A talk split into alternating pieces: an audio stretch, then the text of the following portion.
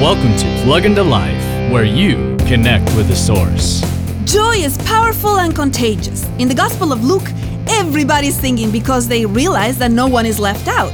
This gospel that was written for the least, the last, and the lost has so many songs as a response to God's salvation. One of my favorites is Zechariah's song after he got his voice back in Luke 1. Blessed be the Lord God of Israel, for he has visited us and accomplished redemption for his people. Yes, what a great song to sing all year long, not just in Christmas. God has visited us and accomplished, past tense, redemption for us all. Let's imitate John the Baptist, who was jumping up and down even in his mother's womb. Woohoo!